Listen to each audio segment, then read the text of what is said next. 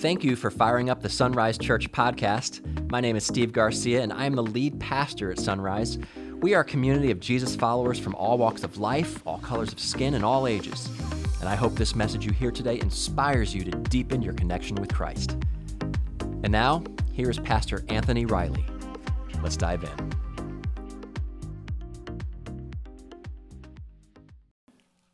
Good morning, Sunrise. How you doing this morning?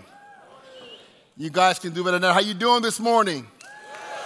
Amen, amen. Welcome, welcome, welcome. Uh, those online, welcome. My name is Anthony Riley. I'm one of the pastors here at Sunrise Church. And I'm so excited. I've been talking with people this morning and hearing the blessings and the testimonies that's uh, being expressed in their life. Someone has been healed of cancer, amen. Amen. Give God a hand clap. Someone's relationship is being restored this morning. Children are getting off drugs and getting back into the homes and under the covering of God. And all of those are blessings for us because our God is faithful. Our God is amazingly gracious. He's loving. He's kind. And if you don't know Him, you need to get to know Him because He won't let you down. He won't leave you by yourself. He is my best friend. Amen. So, with that being said, let's pray and let's get into the Word of God. Amen. Father and God, we just thank you in the name of Jesus for giving us the opportunity, Father God, to be in your presence, Father God. As we fellowship with each other this morning, oh God, I pray uh, that we listen, Father God, to what you have for us today. Someone this morning is broken, Father God. Someone, are look, someone is looking for answers. Someone is confused on their next steps. I pray that you meet them right there in the gap. I pray they will recognize your love and your grace and they will cling to that what is true. We just thank you for us uh, gathering today. In Jesus' name we pray. Amen. This morning, I have the privilege of launching our new series simply called Counterfeit. And what do I mean by counterfeit? As you guys say, keep it real. I want to talk about keeping it real this morning. I want to talk about not being fake because the truth is, you can't hide from a, an all knowing God.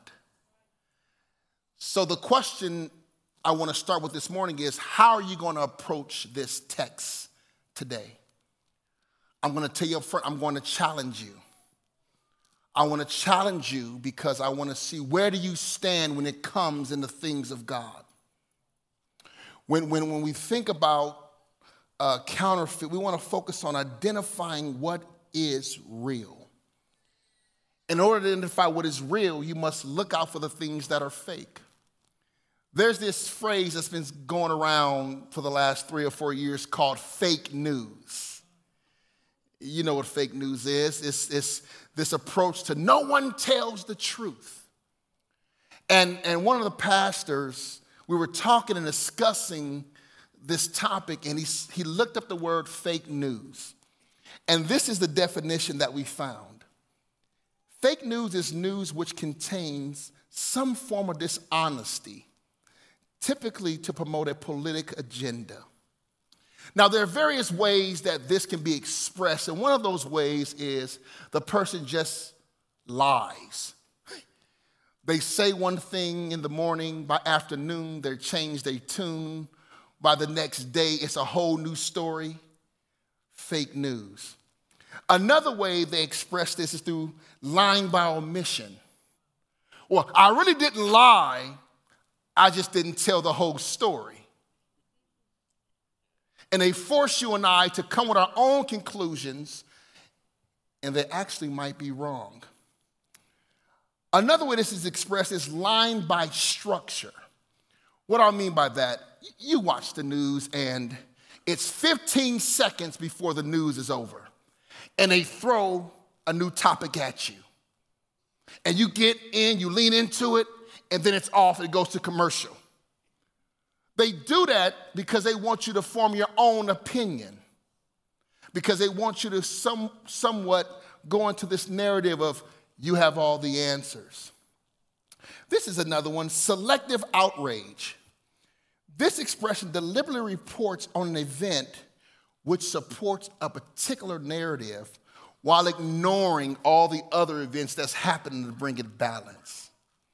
This is the one that's really prevalent, if you will, in our society today, which is emotive appeal. What the person does is they pull you by your heartstrings and they want you to get all emotionally involved, and it forces you to remove uh, all of the facts because now you're running on your own emotions. And I don't know about you, if I run on my own emotions, I'm in trouble. So, what does the Word of God has to say about keeping it real? How can we look at Scripture to help us recognize what's true and what's fake?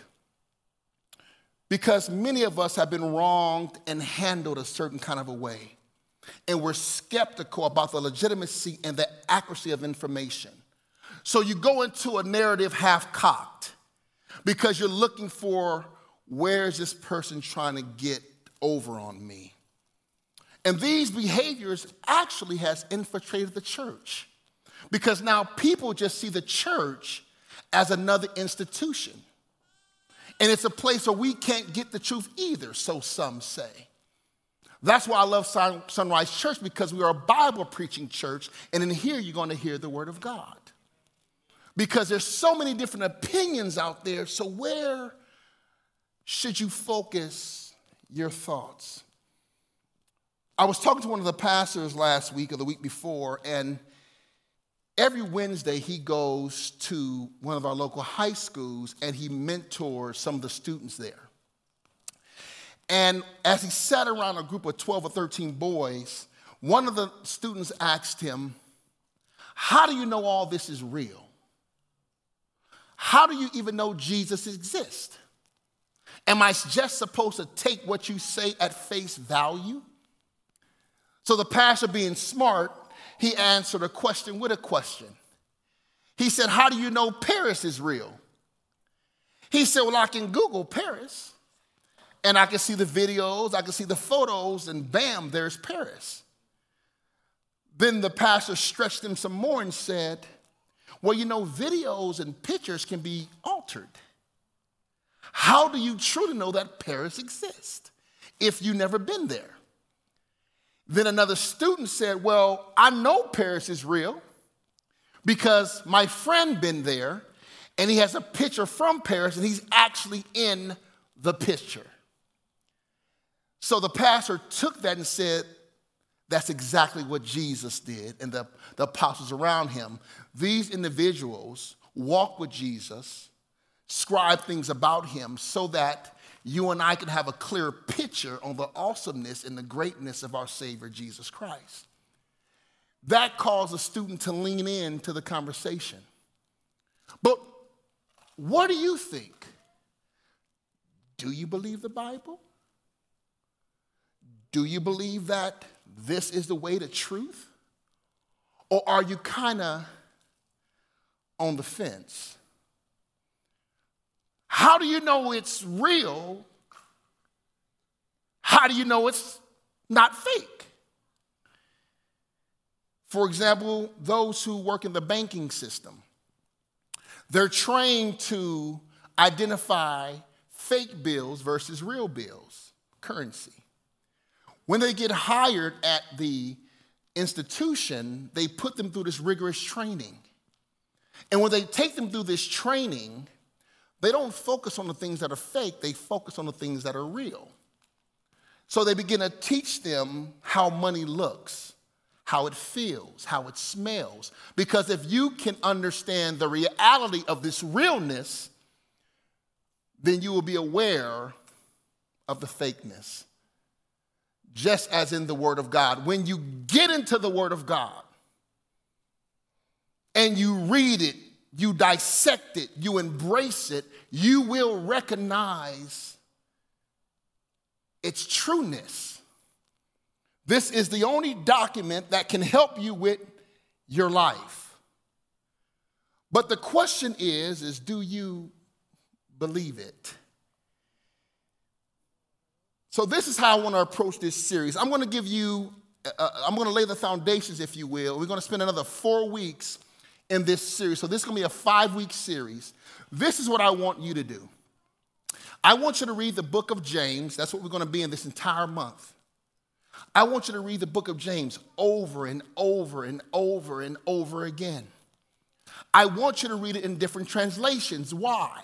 Because I want you to see and feel the heartbeat of the writer while he was communicating to the people of that time. Then I want you to extract the truths from the Word of God and see how you can apply it to your life. That's going to be your homework assignment because I just don't want to be up here teaching if you're not going to put it into action. We're not going to go verse by verse, we're going to go chapter by chapter. And I want you to pull God's word out of that.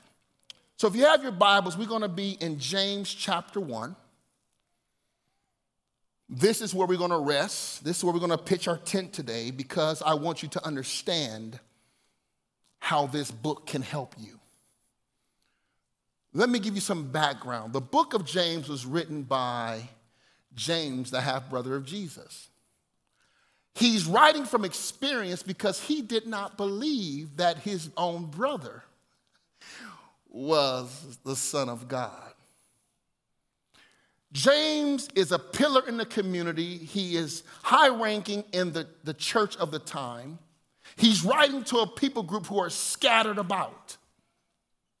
They're scattered because persecution has taken hold.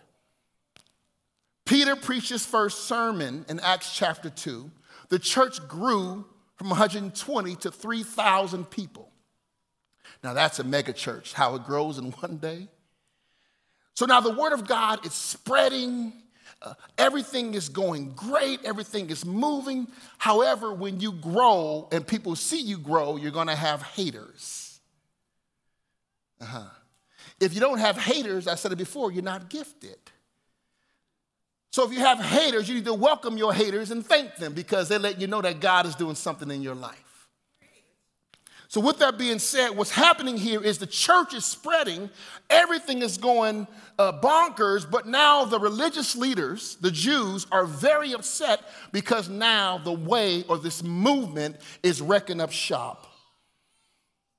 And in Acts 1, it says this On that day, a great persecution broke out against the church in Jerusalem. And all except the apostles were scattered throughout Judea and Samaria. But Saul began to destroy the church, going from house to house. He dragged off both men and women and put them in prison. prison. They didn't know how to respond to this movement, so what they do, they begin to take men, women, threw them in jail because they thought this is the only way that we can stop this movement. But that didn't shrink it, that in, made it go further because now you have ordinary men and women going further out, spreading the good news of Jesus Christ. Acts 11 19 describes it like this Now, those who have been scattered by the persecution that broke out when Stephen was killed traveled as far as Phoenicia, Cyprus, and Antioch, spreading the word only among Jews. But some of them, however, men from Cyprus and Cyrene, went to Antioch and began to speak to Greeks also, telling them the good news about the Lord Jesus the Lord's hand was with them, and a great number of people believed and turned to the Lord. Despite persecution, despite odds against them, the church still grew. And not just for Jews, now it says that now the Gentiles are being touched. So here it is the blood of Jesus Christ covers all nationalities because he wants us to be one group under Christ. Then it says in verse 12, or chapter 12, verse 1, it was about this time that King Herod arrested some who belonged to the church, intending to persecute them. He had James, the brother of John, put to death with a sword. When he saw that this met with approval among the Jews, he proceeded to seize Peter also. Now, this isn't the same James who wrote the book, this is a different James. However, now it's getting, uh, uh, the tension is starting to get a little, little tight now Because now it's not just ordinary people getting arrested, now it's Peter, one of the apostles. So if you can imagine back then, if you was in this movement, yeah, ordinary people getting arrested, great, okay, I'm still with you, Jesus. but now you taking the one who preached the first sermon? I don't know if you've ever been there where you've been in a spot that got so hot that you just wanted to throw up your hands and give up. Maybe you said, I'm walking with you so much, Jesus, and I'm all in no matter what happens. Then cancer takes hold of your body. And after going through the treatments and all of those things, now you healed from cancer. Now you go on moving about your life, and now you have Alzheimer's. And then you stand there and say, Okay, God, I'm all in. Next thing you know, your spouse passes away. Your children gets on drugs. You lost your job, you lost your home. Can you still thank and worship Jesus despite all of that? And what the book of James is saying, I don't care what you're going through, God is enough. And you must trust Him and believe that He is the one and He will save you and give you not just a new start, a better start. So, my question to you this morning are you real? Are you fake? are you real? Are you counterfeit? Do you act one way in the church and then you go home and act a totally different way? You act okay at home, but then you get to work and you act a totally different way. Are you a chameleon or are you real? I'm to step on toes this morning. Amen. So we're to be in James chapter 1. We're going to start with verse 2 and we're going to unpack this because God has some amazing words on how we can endure if we don't give up.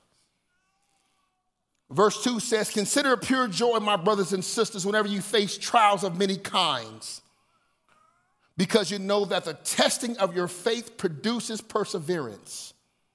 Let perseverance finish its work so that you may be mature and complete, not lacking anything.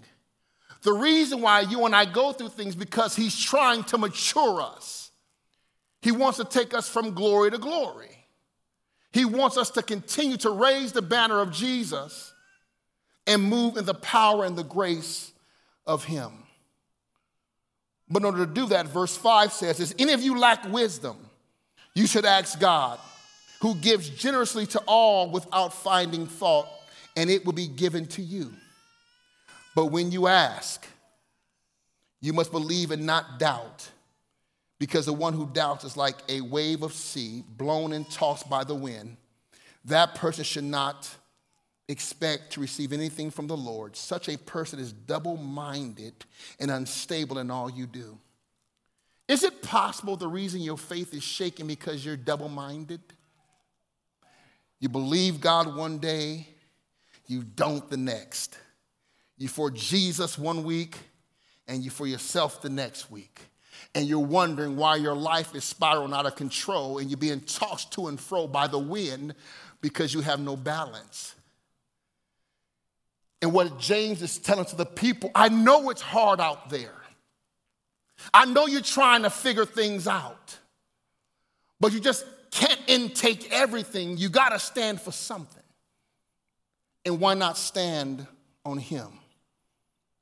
Verse 9 says, Believers in humble circumstances ought to take pride in their high position, but the rich should take pride in their humiliation, since they will pass away like a wild flower, flower, excuse me, for the sun rises with scorching heat and withers the plant.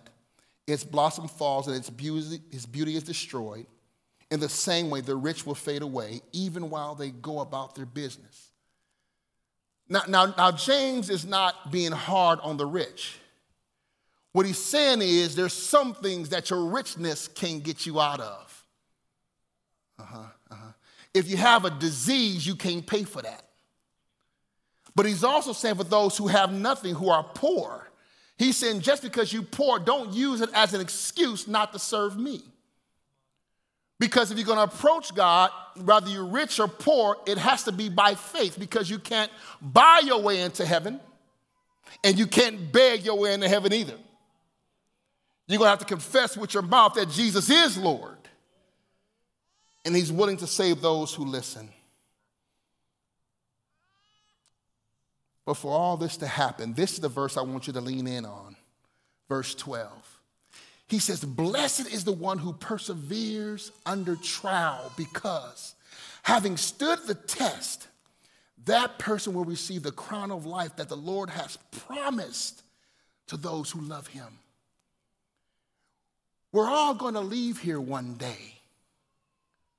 What you put your faith in and who you put your faith in is going to make all the difference in the world. And what the Bible says is if you hold on despite your circumstances, at the end of this life, you will have a crown. But you don't have to have glory then, you can also have it now. You just have to trust and believe that God sent his son Jesus. And if you believe in him, the same power that raised Jesus from the dead is the same power that moves in you. But the question is if you find yourself in a battle, you should embrace it. So, in this chapter one, James is talking about the perseverance and the endurance of following Jesus Christ. And when you commit to following him, you must understand you will be tested. How do you respond in challenges? How do you remain focused in the midst of storms? But most importantly, how do you stand with the joy while you're under pressure. That's what I want to talk about this morning. How do you face the challenges in life? Do you still walk up with do you still wake up with a smile on your face? Or do you walk around complaining? And when you complain, all you're doing is promoting the devil. But when you say, despite what's happening, I shall not be moved. My mother used to say, This too shall pass. And I want to encourage you what you're going through will also pass. So, to answer these questions, I want to take some biblical truths on how we can handle these testings. So, how do we distinguish a real Christian from a fake one? If you're taking notes, I want you to write this down. A real Christian perseveres regardless of adversity. I know that sounds harsh but you want me to keep it real. A real Christian perseveres. It doesn't mean you're perfect, it means you strive for perfection. It means you're not giving in. It means you're still trusting and knowing that God is going to do something in your life. You know, the world is being thrown all type of curveballs. If you're watching the news, it appears that it's flood after flood. The first flood or first hurricane happened in Puerto Rico where many people were disheveled and thrown out of their homes and they're trying to recover and figure it out. Now you have the same hurricane that's happening in Florida. These people are now uprooted, trying to find places to sit and live and get water and all those things. A couple of months ago, you had the issue of the water up in Jackson, Mississippi there because of a hurricane. The water got broke. A, uh, the, the, the um, um, hurricane broke a, a water system, and that's the water that's now happening for 160,000 people in Mississippi. It goes on and on. You still have the, the war in Ukraine. People getting displaced, women, children, elderly are trying to just run to the border because they just want a little peace. But yet they're caught in this chaos. And here in California, I don't know when the last time I've seen rain. It came for a couple, but now we're in this drought and it's a crisis. And now it's affecting everything. It's affecting crops. It's affecting jobs. It's affecting the prices in the grocery stores. And what's happening in the world has some way to affect us. I don't know if you feel like you're just in this drought and your soul is thirsty because of what's happening. I don't know if you're in some kind of battle or struggle and you feel like you're drowning in water.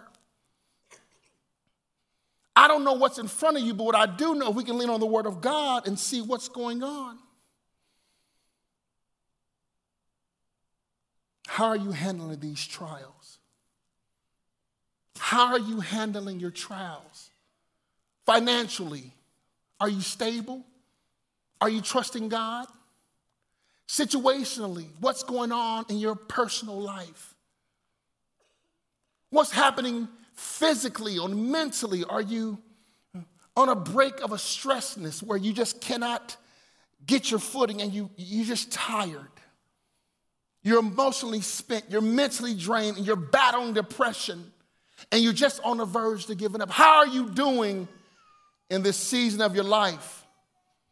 In the midst of this, James says in verse 12 again, Blessed is the one who perseveres under trial, because having stood the test, that person will receive the crown of life.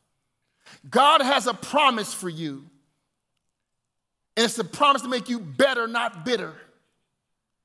But you and I must walk in cadence with Him. We must trust and believe that He is, and He's a rewarder of those who diligently seek Him.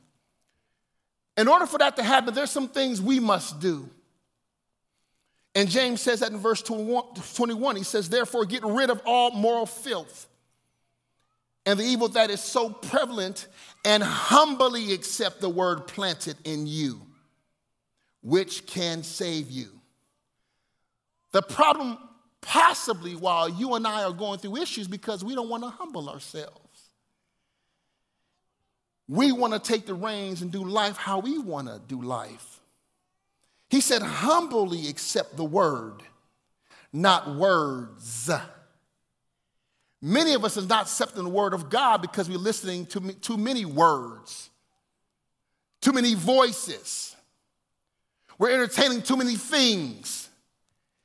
And because we're trying to do this and that, now our brain is scrambled and we're trying to figure out how do I navigate, but how can I do that when I'm listening to too many voices?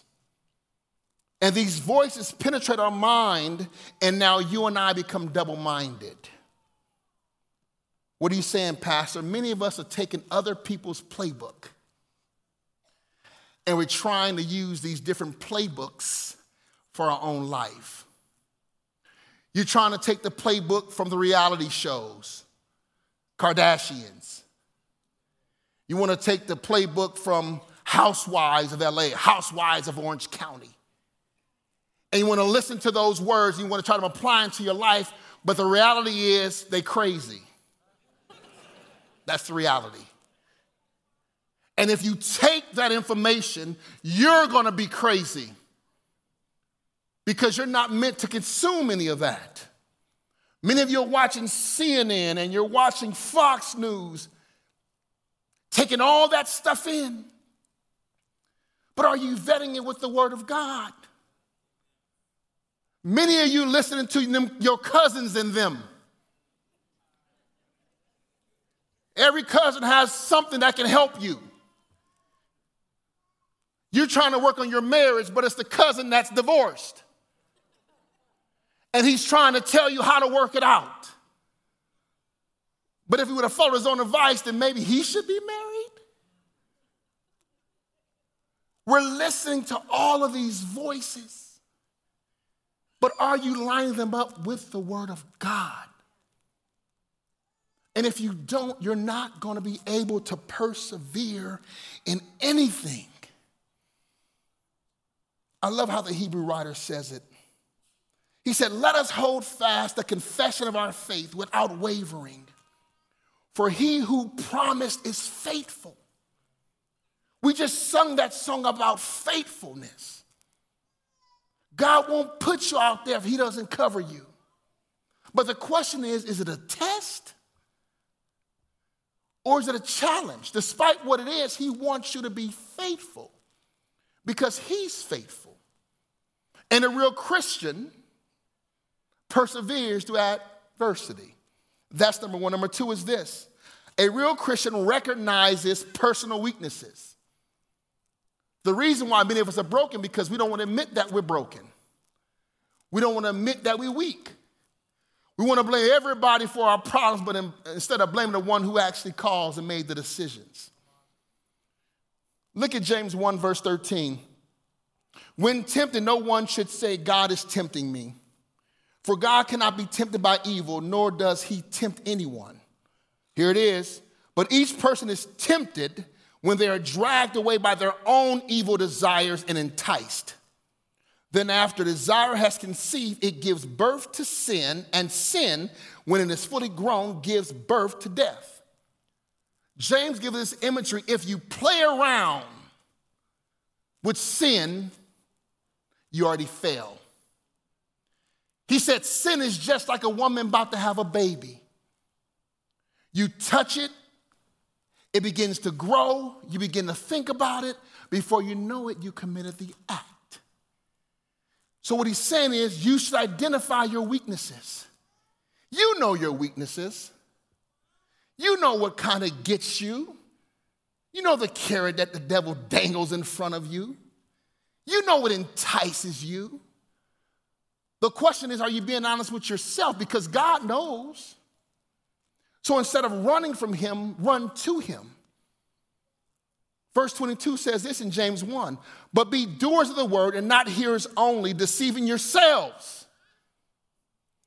For if anyone is a hearer of the word and does not do it, he is like a man who looks intently at his natural face in the mirror.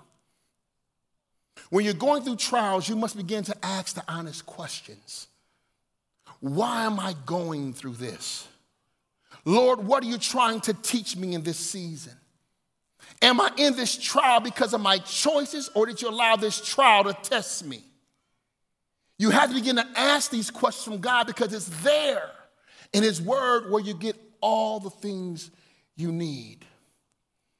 But what's interesting about this culture today is we love the mirror. We love to see ourselves in the mirror, but we don't want to be honest when we look into the mirror. We love to take pictures of ourselves. You get your iPhone out and, and, and, and you take the picture. And, and when you see the picture, you don't like what you see. So then you go to the filter app.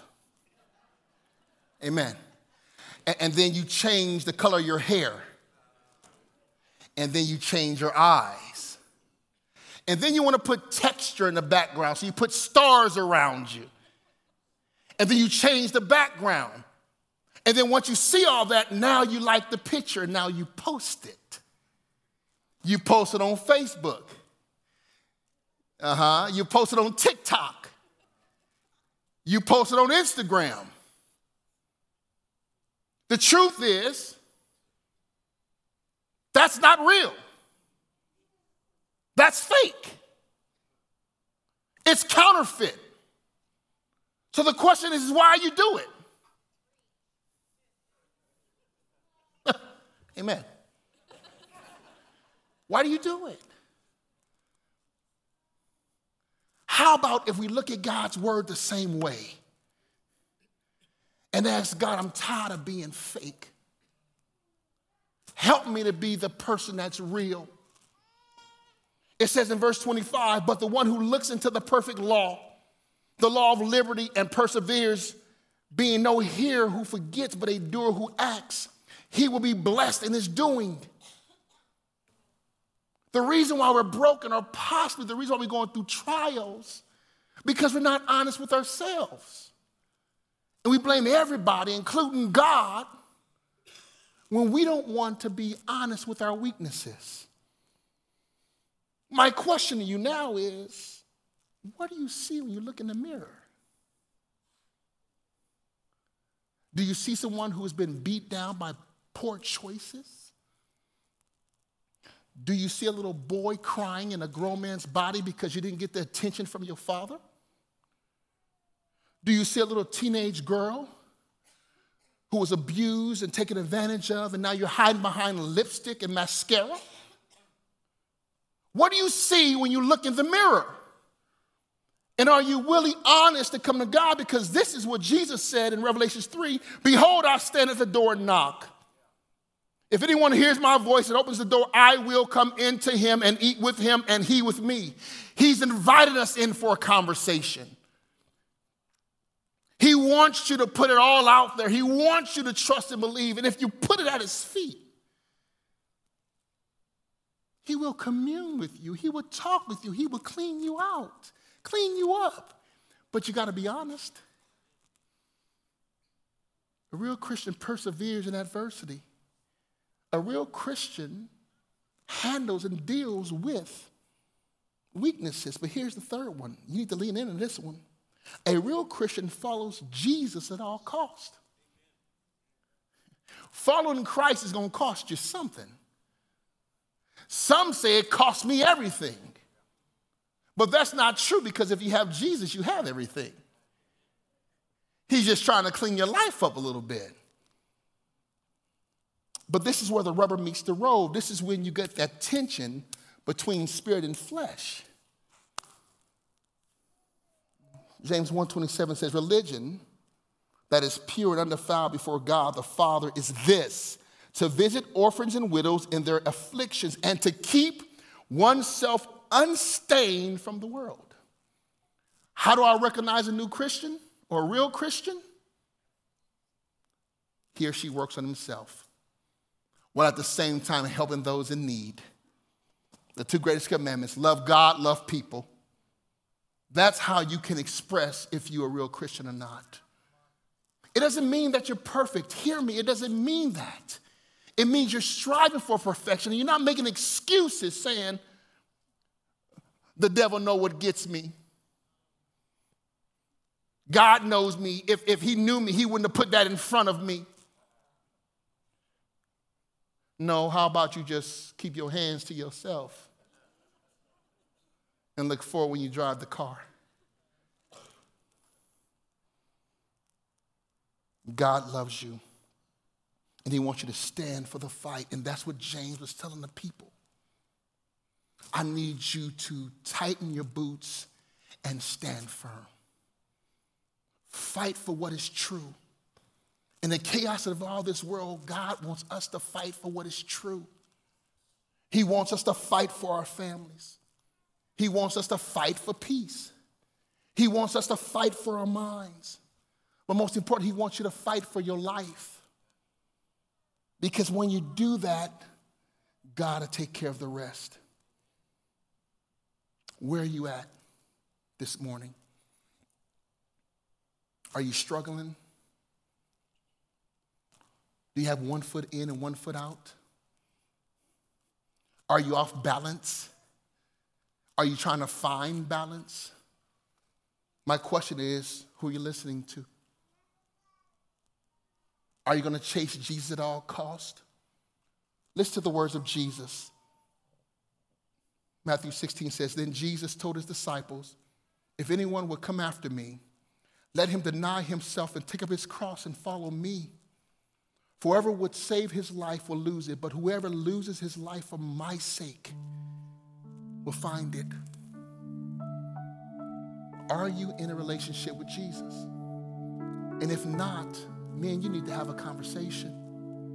Because nothing is ever going to work if you don't put him first. Not your mother, not your children, not your husband, not your wife, not your boss. It's never going to work if you don't put Jesus first. And that's the first ones I want to talk to. If you don't have a relationship with Jesus Christ, I want to help you in this area. I want to give you the ingredients to help you have a blessed life. Here at Sunrise Church, we call it the ABCs of coming to Christ. We do it every week. A stands for you must admit that you're a sinner. I know you don't like those words. You must admit that you're a sinner. you must admit that you can't figure it out. You must boldly and humbly come before the throne of grace and say, I need help. An alcoholic or someone who's addicted to drugs don't get a better day without first admitting that they got a problem. You must admit that you got a problem. There's only one person who can help you, and that's Jesus Christ. You must believe that God sent Jesus just for you. It's personal. But then the third ingredient is simply this you must commit. You must commit to follow him all the way, even when you don't know the outcome. You must trust and believe that He is God. He's a rewarder for those who diligently seeks Him. Don't give up on your life. If this is you, I want you to do this prayer with me. I want you to silently pray in your heart. If we can just all bow our heads, close our eyes. If this is you, and you know it's you, how about you keep it real this morning? Say, Lord, I'm broken. I need help. I need assistance. I trust and believe that you sent Jesus Christ just for me. And I gladly accept him into my heart. Today, I'm going to change my life. Starting today, I thank you and I love you for this gift of freedom. In Jesus' name I pray, amen. Thanks again for listening to this podcast. I want to encourage you to not just stop here. Maybe you sense God is speaking to you today and wanting you to take that next step. So here's two ways you can do just that. The first is text the word next to the number 909 281 7797. That's 909 281 7797. You'll receive a message back with some ways to help you grow. That may mean joining a small group or finding a place to serve or just talking with someone one to one about your faith. You can also visit the notes for this podcast and follow the links provided. And if you're within driving distance of one of our four physical locations in Banning, Ontario, Rialto, or Victorville, we'd love for you to stop by sometime and give us a chance to meet you personally. Again, we want to thank you for listening, and we hope to see you soon. God bless.